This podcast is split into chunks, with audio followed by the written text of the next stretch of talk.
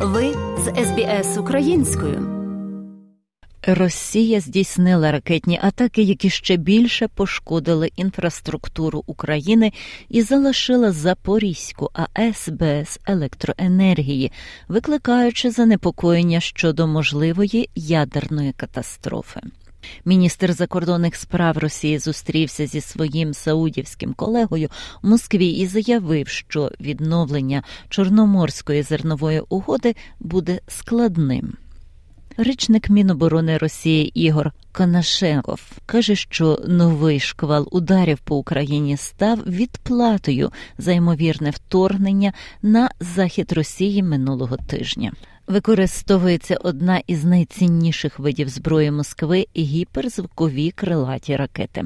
В ответ на організований 2 марта текущого года у відповідь на організовані київським режимом терористичні дії в Брянській області 2 березня цього року ЗСРФ завдали масового удару у відповідь. Високоточна зброя летить дальності повітряного, морського та наземного базування, у тому числі гіперзвуковий ракетний комплекс «Кінжал» вражає ключові об'єкти військової інфраструктури України, підприємств ВПК, а також енергетичні об'єкти, що їх постачають. Мета досягнута. Усі призначені об'єкти були вражені.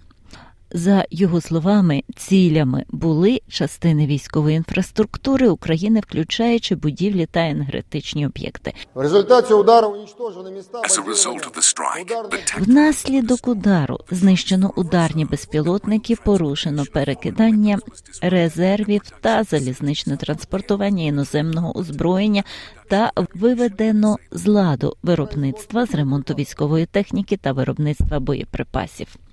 Російські ракетні удари також призвели до збою електропостачання найбільшої в Європі АЕС у Запоріжжі, що викликало засудження з боку віцепрезидента Європейської комісії Жозепа Бюреля. Russia doesn't stop its barbaric attacks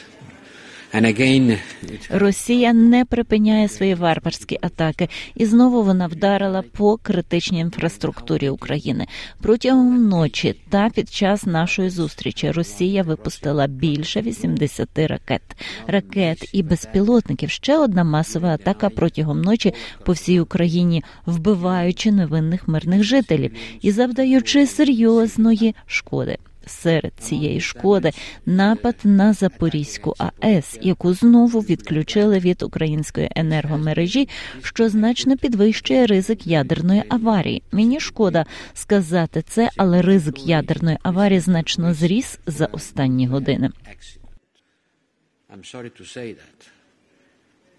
But the risk of a nuclear accident has increased a lot on the last hours. В результаті останніх атак загинуло щонайменше 9 мирних жителів. Пан Бюрель пояснює, що Росія наражає Європу на себе на небезпеку катастрофічної події. It has to rely on diesel generators for cooling the reactors. Він змушений був покладатися на дизельні генератори для охолодження реакторів. Це серйозне порушення ядерної безпеки, спричинене Росією. Запорізька атомна електростанція є найбільшою в Європі, і Росія ставить під загрозу весь наш спільний європейський континент, включаючи саму Росію.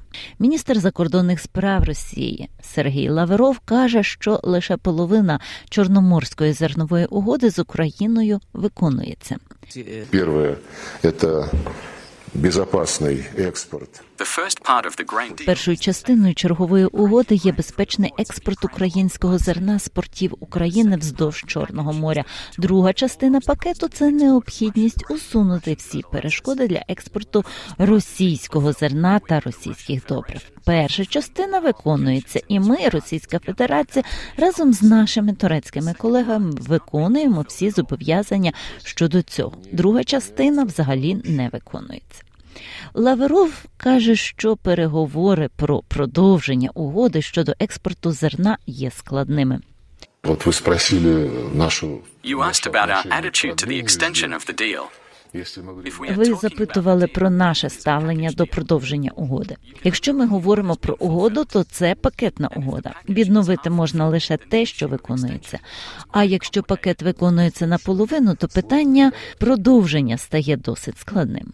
Він також виступив на спільному прес-брифінгу разом із міністром закордонних справ Саудівської Аравії принцем Фейсалом Бін Фарханом Аль Саудом. Саудівський принц каже, що його країна віддана досягненню мирного вирішення кризи між Росією та Україною. Звичайно, ми завжди намагаємося надати підтримку для врегулювання цієї кризи між Росією та Україною. Ми готові працювати разом з усіма сторонами, щоб знайти мирне рішення. Раніше ми висували свої стимули, в тому числі щодо ув'язнених. Операція розгорталася під особистим наглядом спадкоємного принца. Міністр закордонних справ Росії також висловив вдячність Москви. А, И, в частности, вы упомянули гуманитарную тему. In part, you mentioned a humanitarian Ви часто згадували гуманітарну тему обміни військовополоненими між Росією та Україною. Таких обмінів уже відбулося кілька. Останній відбувся позавчора. Значною мірою угода, яка дозволила, щоб це сталося, завдяки допомозі Саудівській Аравії та низки інших арабських країн. Ми вдячні за це та вважаємо, що важливо так і далі продовжувати. Тим часом поліція Данії шукала яхту на крихітному острові Балтійського моря поблизу місць вибуху газопроводу Nord Stream. Німецька влада підтвердила, що в січні здійснила рейд на судно, яке можливо використовувалося для транспортування вибухівки, використаної для підриву трубопроводів. Сорен Андерсен, найвищий авторитет на острові Крістіансо, каже, що поліція шукає конкретний човен, який пришвартувався там у вересні 2022 року. Øh, øh, Ми допомогли датській поліції надати деяку інформацію з нашого портового автомата, який є платіжним рішенням, за допомогою якого ви можете оплатити свої портові швартовки. Коли ви яхтсмен Крістіансо, ми допомогли поліції в цьому. Крім того, ми опублікували допис на місцевій сторінці у Фейсбук тут на острові для мешканців, де поліція запитує, чи є у мешканців тут фото чи відео документація гавані на території в певні дати з 16 по 18 вересня. Хочете почути більше подібних історій? Слухайте в Apple Podcast, Google Podcast, Spotify або будь-якому іншому місці.